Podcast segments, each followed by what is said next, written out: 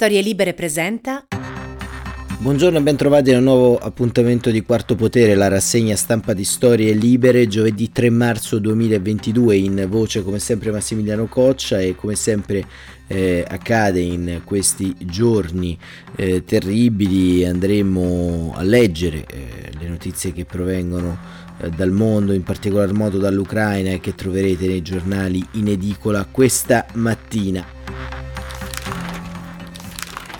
L'orrore e la speranza, questo è il titolo del Corriere della Sera eh, quest'oggi con eh, una foto della eh, città bombardata di Kiev. La Repubblica invece apre con una sorta di tributo al popolo ucraino eh, titolando La resistenza di un popolo. La stampa non usa invece mezzi termini nel raccontare quello che sta avvenendo e eh, lo fa eh, con eh, questo titolo molto importante, molto ad effetto, Putin fa a pezzi la civiltà. E libero messaggio a Putin, il calcio di Abramovic.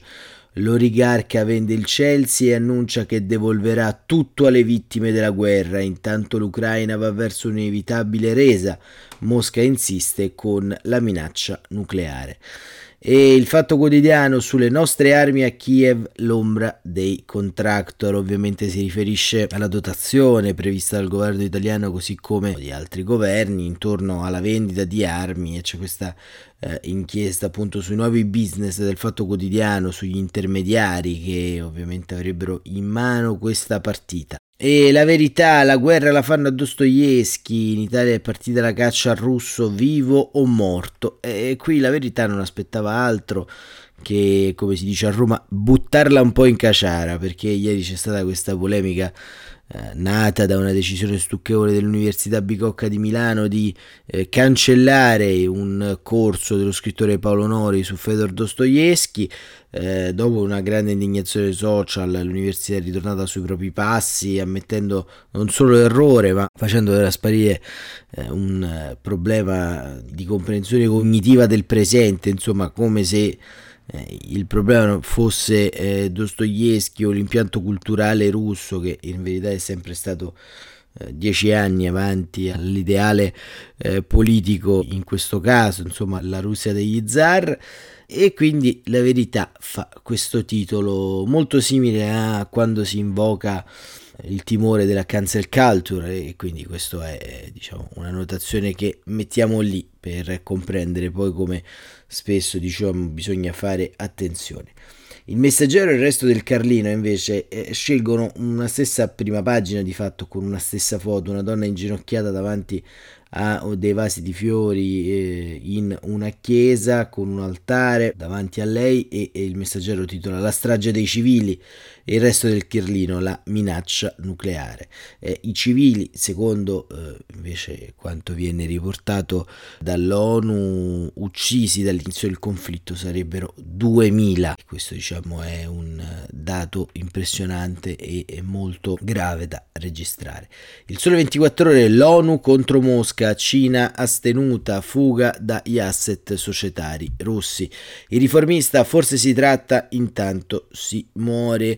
Il mattino la Russia avvisa la Nato, il manifesto guerra ai civili e domani l'Italia di Renzi armava Putin in violazione dell'embargo europeo. Un articolo inchiesta di Milano Fittipaldi. La notizia ucraini sì, afghani e africani no, la doppia morale dei sovranisti sui rifugiati. E la consulta disse la responsabilità dei giudici non è affari dei cittadini, titola il dubbio invece su un'altra vicenda, quella relativa a Marco Cappato, il foglio, l'inferno attorno a Putin e a venire, Russia sola, ora sia tregua.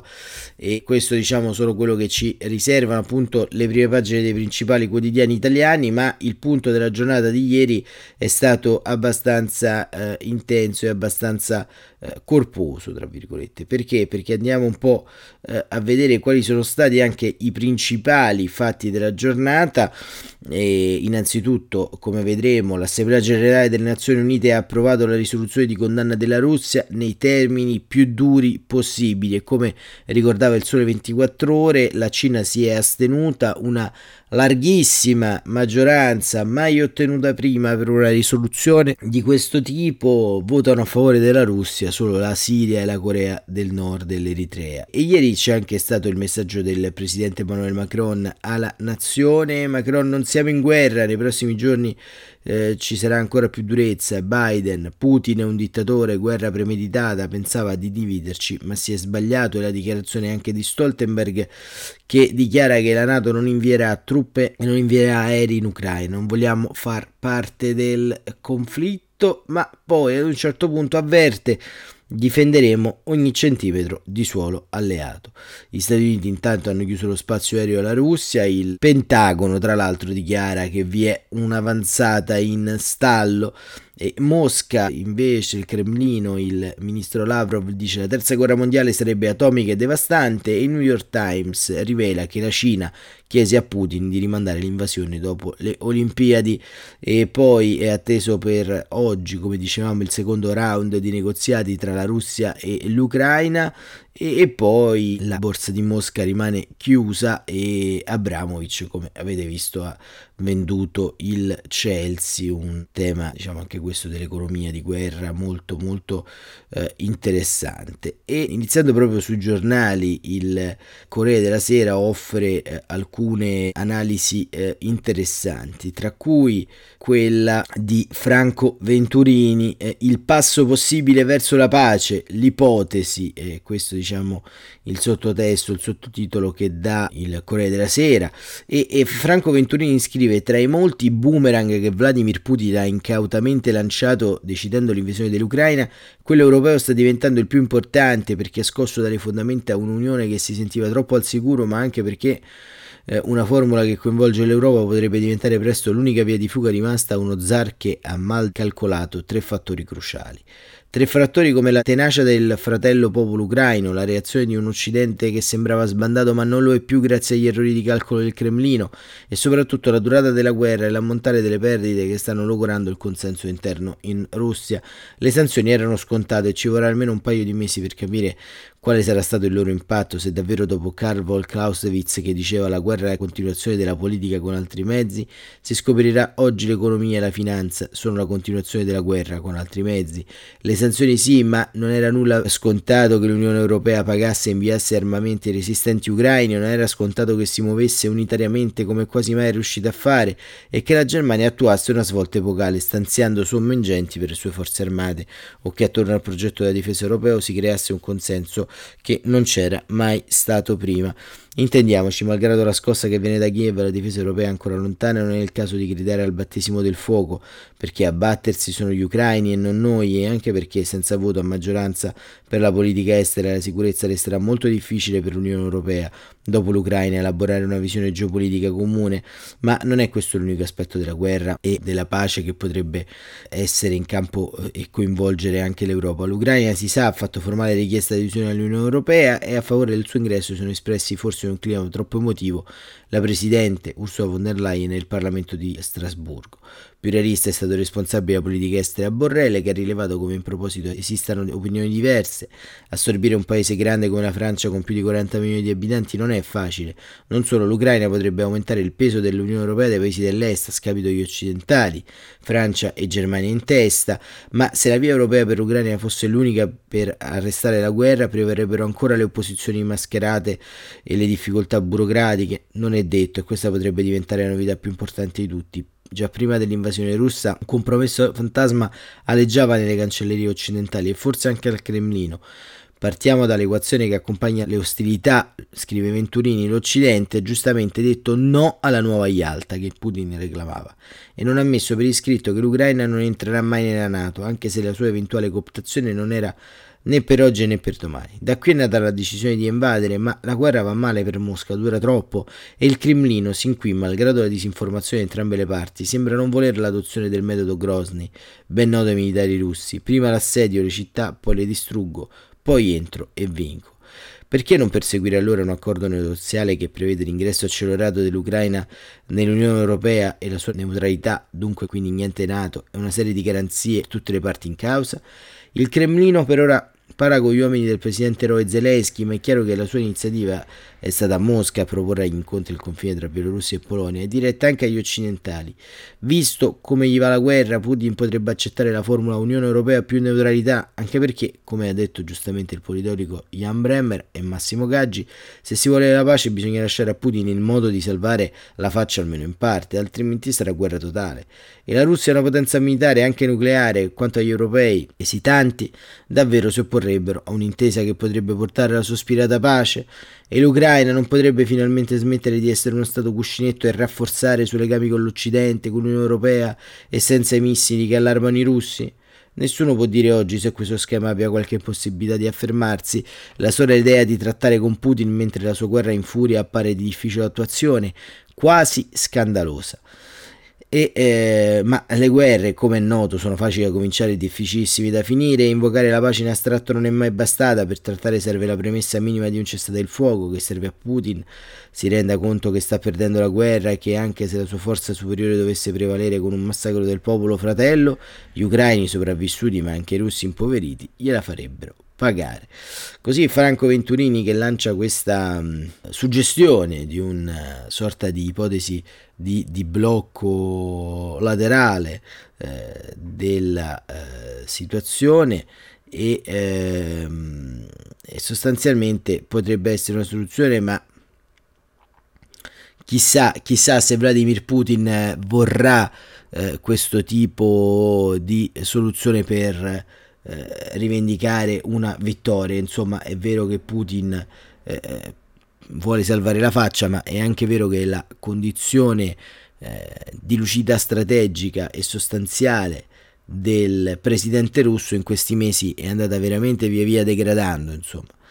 E, e questo diciamo è un, è un punto secondo me eh, abbastanza, abbastanza importante, abbastanza importante perché eh, ci racconta eh, fondamentalmente quello che sta accadendo proprio eh, intorno eh, non solo alle diplomazie internazionali, eh, ma diciamo proprio intorno a, a quello che rimane sostanzialmente di quello che un tempo era un grande leader del, dell'Est, Vladimir Putin.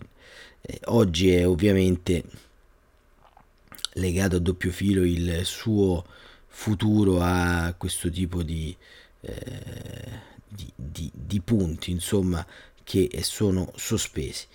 Ma andiamo a leggere anche la corrispondenza su sempre il Corriere della Sera di Lorenzo Cremonesi proprio da Kiev eh, perché eh, nel frattempo insomma è cambiato qualcosa in termini di eh, eh, situazione militare sul campo e eh, Cremonesi titola bunker e barricate per i guardiani di Kiev, cade la prima città. La guerra è già nella capitale, ieri sera un missile russo ha colpito nei pressi della stazione ferroviaria mettendo fuori uso una conduttura per il riscaldamento urbano. Viaggiando per 20 minuti verso nord sulla centrale piazza Maidan, sulle grandi arterie vuote e rallentate, Soltanto dai posti di blocco è possibile incontrare gli scenari classici del conflitto urbano, asfalto segnato dagli scoppi delle bombe, rottami, veicoli civili e militari colpiti, sacchetti di sabbia accatastati all'ingresso di edifici pubblici e le postazioni dei cecchini, Così Kiev vede lo scontro avvicinarsi progressivamente al centro, Mosca avvisa gli abitanti di andarsene prima che inizino gli attacchi aerei, sarebbe un esodo di quasi 3 milioni di persone. In alcuni punti soldati regolari e volontari si aggirano indaffarati, tagliano tronchi, rafforzano le difese, ai fili spinati hanno aggiunto barricate di copertoni d'auto pronti per essere incendiati nella speranza di rallentare anche così l'avanzata russa. Le cantine e garage sotterranei dei grandi condomini nelle periferie sono stati trasformati in bunker per i civili che hanno scelto di restare, un popolo di ombre come tante donne e bambini che vivono ormai nella Kiev sotterranea da sette giorni. Sono qui davanti eh, le pattuglie russe, mirano l'aeroporto di Oistomel, eh, sfiorano il villaggio di Vishorod, eh, possono bombardare a piacimento le antenne, le caserme, le infrastrutture civili, i palazzi del governo, come del resto hanno già fatto da giorni colpendo la torre che fa da ripetitore di radio e televisioni nazionali presso piazza Babe Yar. Le rive del Dnipner, insanguinate dai combattimenti tra Armata Rossa e Wehrmacht otto decadi fa, tornano ad assistere a una sfida epocale. Due giorni fa abbiamo fermato un autobus carico di soldati russi di origine cecena che cercavano di infiltrarsi per aprire la strada ai tank. Dice un posto di guardia Alexander Solowski, 44 anni, che da volontario per assistenza ai bambini disabili in tempo di pace si è trasformato in combattente a tempo pieno. In braccio un mitragliatore turco nuovo di placca, ma sotto la giacca del fodero la sua pistola russa che ha oltre 120 anni d'età. Era di mio nonno, combattente dell'Armata Rossa, porta fortuna e non fa cilecca. I suoi compagni si riscaldano un falò e avvisano che comunque le avanguardie russe sono ormai a una decina di chilometri di distanza, difficile verificare. Ieri il Pentagono sosteneva che la testa del lunghissimo convoglio dell'armata russa destinato a sfondare la capitale si trovava ancora a 40 km da qua, ora dicono un poco meno. In alcuni punti stanno provando a sfondare, tastano le nostre difese, dice Yuri, un altro comandante che però sembra all'oscuro dell'immensa potenza di fuoco che potrebbe affrontare da un momento all'altro. Ma non serve molto per capire che l'esercito russo sta riportando successi. Una gigantesca tenaglia da nord e da est si stringe sulla capitale e gli altri comandi del presidente Zelensky guardano a cosa avviene nelle città da giorni sotto il fuoco nemico. Le campagne sono comunque facili preda delle truppe corazzate di Putin e le città sono sempre più nel merino. A vedere la sorte di Kharkiv, che con un milione e mezzo di abitanti è la seconda città del paese, Kiev teme il peggio. Le bombe hanno colpito senza sosta i bei palazzi del centro e in piazza Libertà, Putin ha lanciato il fiore del, dei paracadutisti e nelle ultime ore si registrano nuovi attacchi. Lo stesso destino è stato riservato a Mariupol, sulle coste del Mar Nero. Mosca dichiara che la città è ormai vinta. Per il Ministero della Difesa russo anche Kherson, a nord della penisola della Crimea, sulla strada per Odessa, si è arresa. In questo modo Mosca avrebbe la strada aperta per tutta l'Ucraina meridionale. Dopo giorni di intensi scontri, ieri in tarda serata il sindaco di Kherson ha ammesso che le forze ucraine hanno lasciato la città ripiegando verso Mykolaiv più a nord. Potrebbe essere questo il momento che annuncia la prossima fase, dalla guerra tra eserciti convenzionali a guerriglia dura. Gli ucraini diventano partigiani, non ci saranno linee del fronte, ma agguati e attentati a macchia di leopardo. Il ministro degli esteri Sergei Lavrov, intervistato da Al Jazeera, tuona da che una terza guerra mondiale può essere soltanto nucleare. Lavrov attacca Biden, ha detto che se non avessero scelto la strada delle sanzioni l'alternativa sarebbe stata la terza guerra mondiale. Biden è un politico esperto, non può non capire che una terza guerra mondiale può essere solo nucleare. Ma la battaglia della propaganda interessa anche la conta delle vittime. Per la prima volta i russi rivelano ufficialmente un bilancio. 500 soldati morti e 1600 feriti, tanti, ma molti meno dei 5.000 o 10.000 di cui parlavano gli ucraini sino a due giorni fa. Mosca aggiunge di aver ucciso 2.700 soldati nemici e di averne eh, feriti 3.700. Kiev parla invece di poche centinaia di vittime tra le truppe, ma accusa Putin di aver causato la morte di almeno 2.000 civili, oltre una decina tra medici e soccorritori. Ieri abbiamo visitato il grande ospedale Alexander, non lontano da piazza Maidan. Per il momento le vittime civili a Kiev sono molte, poche e, e, anche i feriti. Ma ci stiamo preparando al peggio, dice Ivan Sodor, medico urologo mobilitato al pronto soccorso. Stiamo accumulando riserve di sangue, acqua, antibiotici, medicine per i grandi ustionati e la chirurgia d'urgenza. Chiediamo all'Europa il massimo dell'assistenza medica possibile. In serata alcune ambulanze stavano trasportando sacche di sangue verso le cliniche avanzate. E, e questo uh, sostanzialmente è, è, quanto racconta Lorenzo Cremonesi dal fronte, un fronte chiaramente molto largo, molto labile se vogliamo, insomma, perché ovviamente eh, c'è eh, un, un punto abbastanza eh, cruciale in tutto questo che è dato dalla resistenza del popolo ucraino e, e di eh, questo aspetto invece ci parla sempre eh, l'inviato eh, della Repubblica da Kiev Paolo Brera la resistenza con le armi è in piazza, li fermeremo. In più città la sfida alle forze di Putin, a Kiev bloccato il convoglio dei tank. E Paolo Brera scrive: La nonna che parla ai carri armati, tornate a casa ragazzini russi coi vostri cingolati lo sbanderatore di Starobilsk, voi tank allineati in piazza, questa è l'Ucraina. Non servono mica solo i siluri a spalla per fermare l'armata russa. Russin, eh, Putin scaglia un missile balistico su un ospedale, ecco lì una mamma ucraina che sfama un soldatino russo, uno di questi ventenni spediti al fronte come carne da cannone. Tieni il telefonino, chiama mamma, falla stare tranquilla, ti abbiamo catturato ma non ti facciamo niente. Il clima però si avvelena con tutti questi civili uccisi, c'è chi minaccia esecuzioni sul posto. Ma quanto è bella la folla di Energodar.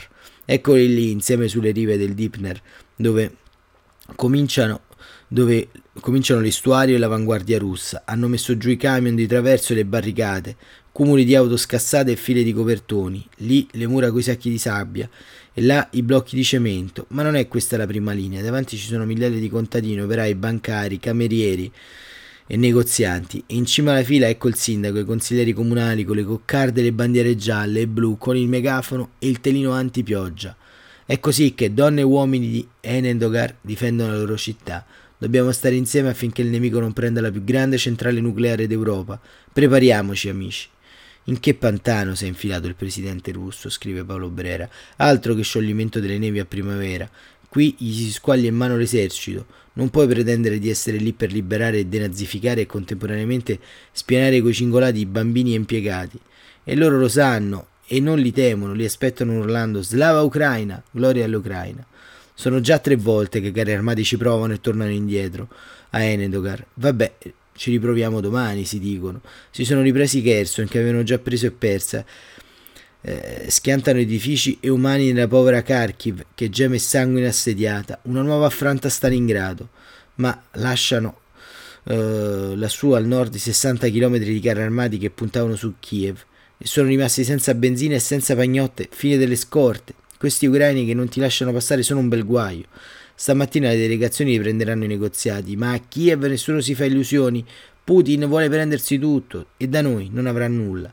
Non c'è famiglia che non si dia da fare. Ecco l'idraulico, Vitali Bortnik sulla barricata in mezzo alla strada della periferia di Kiev. Ho 32 anni, mi sono iscritto alla difesa territoriale, ho fatto 5 bottiglie di cocktail Molotov, come lo chiamiamo qui e me le sono portate al checkpoint. Sono spuntati ovunque in tutta Kiev e ieri i missili ne hanno centrato uno. Nessun sopravvissuto. Per combattere i russi Mark Savachuk, 32 anni, è andato a prendere le armi, ma sono finite, le hanno distribuite tutte e non ci siano abbastanza munizioni. Allora ho sfruttato il mio lavoro di esperto di relazioni pubbliche mi sono messo a raccogliere fondi per le forze armate. Chi non combatte cucina per le truppe, chi non cucina raccoglie donazioni di cibo, oppure porta in giro per l'Ucraina quel che serve, elmetti e vestiti caldi, rete militari e giubbotti antiproiettili. Ma c'è una richiesta da Kharkiv assediata, ci pensa Regina, dice Mark, una fotografa trentenne che è diventata un fenomeno della logistica. Chiama amici, gente che si è messa a disposizione e carica il baule. So io la strada per aggirare i blindati russi. Centinaia di migliaia di ucraini difendono il loro sogno di indipendenza con le unghie, con un coraggio che ti lascia senza fiato. Gente che ha incontrato al bar e che ti parla di Bulgarov e Dostoevsky, ha preso il Kalashnikov ed è in piazza a presidiare. 30.000 uomini nella difesa territoriale solo a Kiev saranno poco esperti, ma hanno comandanti, professionisti che li guidano. Le mogli e le sorelle non sono se non sono nella stazione della metropolitana con i bambini, prendono pure il loro fucile o si radunano per costruire Molotov. Dall'estero ci arriva un enorme aiuto da persone che hanno capito che non abbiamo a che fare eh, con una truppa strutturata. Ci mandano soldi e noi li spendiamo per armare e proteggere i soldati. Una catena di fast food offre pollo fritto gratis a chi difende l'Ucraina. La compagnia petrolifera nazionale dona benzine militari. Le poste private promettono di continuare il servizio anche sotto le bombe. Lo stesso anche le banche. Sconfiggere l'invasione russa è un mantra e intanto Putin non si ferma. Colpiremo obiettivi sensibili, dice. I civili stiano alla larga. Ieri i missili diretti al Ministero della Difesa a Kiev, che avevano inutilmente cercato di assoltare quei sabotatori, li ha abbattuti la contraerea.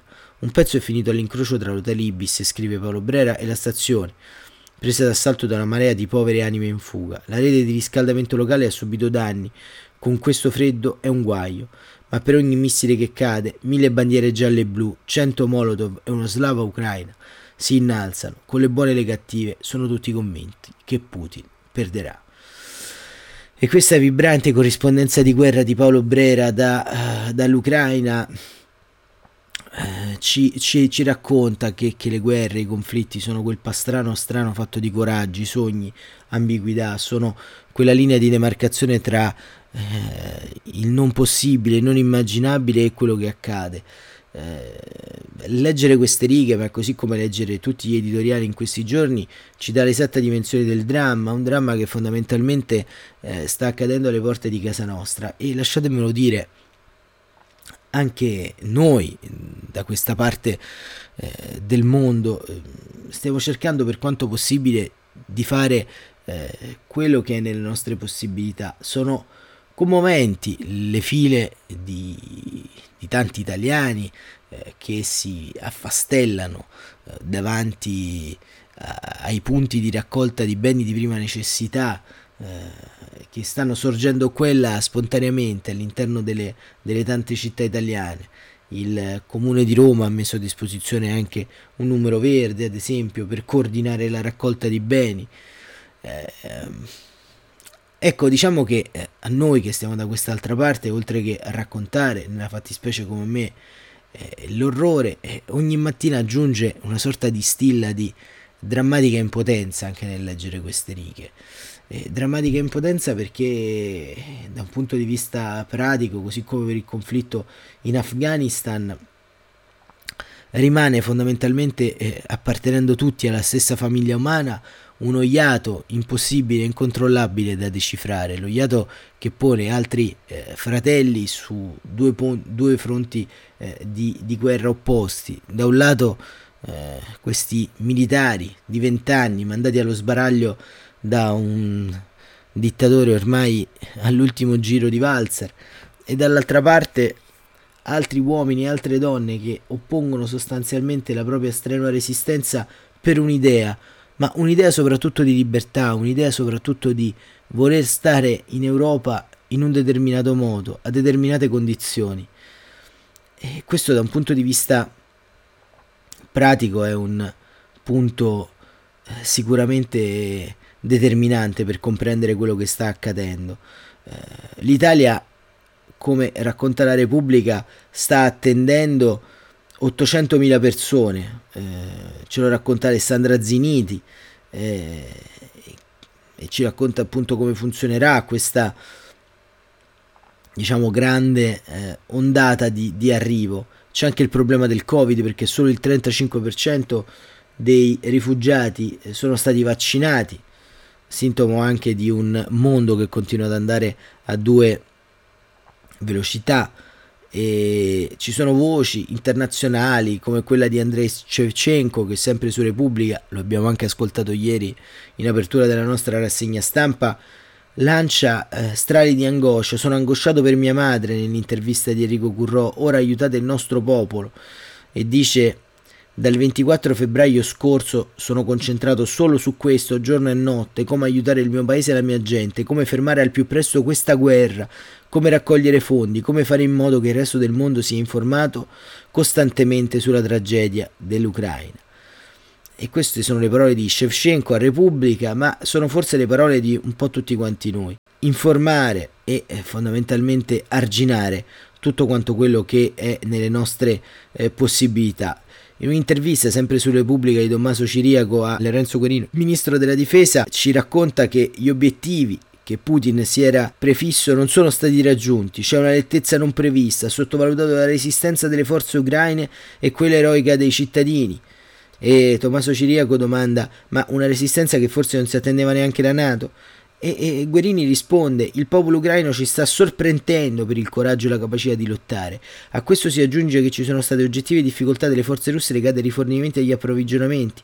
Certo, il potenziale militare russo non è stato usato del tutto, anche perché tutto ciò che avviene viene registrato in diretta dall'opinione pubblica mondiale. Putin, insomma, non può permettersi di sommare l'isolamento ulteriore all'esecrazione mondiale per ciò che avviene nei centri abitati. E qui capite l'importanza del fare massa critica, dell'avere un'opinione pubblica e di raccontarlo, questo conflitto. Lo stanno facendo in tanti, sulle pagine dei giornali, sulle altre piattaforme podcast e forse da qui ai prossimi giorni tutto quanto questo, quello che possiamo fare, eh, che appare poco, ma come eh, leggiamo anche da queste righe del Ministro della Difesa, appare cruciale raccontarlo, raccontare quello che avviene in tutti quanti i posti, valutando le fonti, valutando le notizie, le informazioni ma non facendo smettere quell'onda lunga che per l'Afghanistan si è interrotta troppo facilmente, non facendo smettere quell'idea sostanzialmente che la guerra non è solo l'ultima razio, ma è soprattutto l'arma dei mediocri per sconfiggere persone che con mani e corpo cercano di eh, tutelare il loro sogno di libertà e di democrazia. Grazie a tutti, Quarto Potere torna come sempre domani alle 7.45. Grazie per essere stati con noi e per eh, le tante segnalazioni di ascolto e di apprezzamento che arrivano in questi giorni. Vedete, è spesso eh, difficile fare rassegne stampa come queste, mm, non tanto per eh, diciamo una difficoltà oggettiva e strutturale che è ben diversa rispetto a chi si trova in posizioni molto più scomode in questo momento, ma è difficile cercare di raccontarvi tutto eh, quello che sta succedendo e cerchiamo sempre di farlo con un taglio Uh, di uh, grande sincerità, onestà intellettuale e ratifica uh, delle fonti minuto per minuto e ora per ora. Quindi anche il mio grazie va ad Antonio Mezzadra che al montaggio rende possibile questa rassegna stampa, a Rossana De Michele, anima e curatrice di questo prodotto e a Giacomo Botto che eh, lo racconta eh, sui social media cerca in qualche modo di informarvi anche eh, in un'opera che ormai trascende eh, quella del prodotto editoriale insomma. Per noi di Storie Libere queste rassegne stampa sono innanzitutto un piccolo grande dovere civile. A domani grazie ancora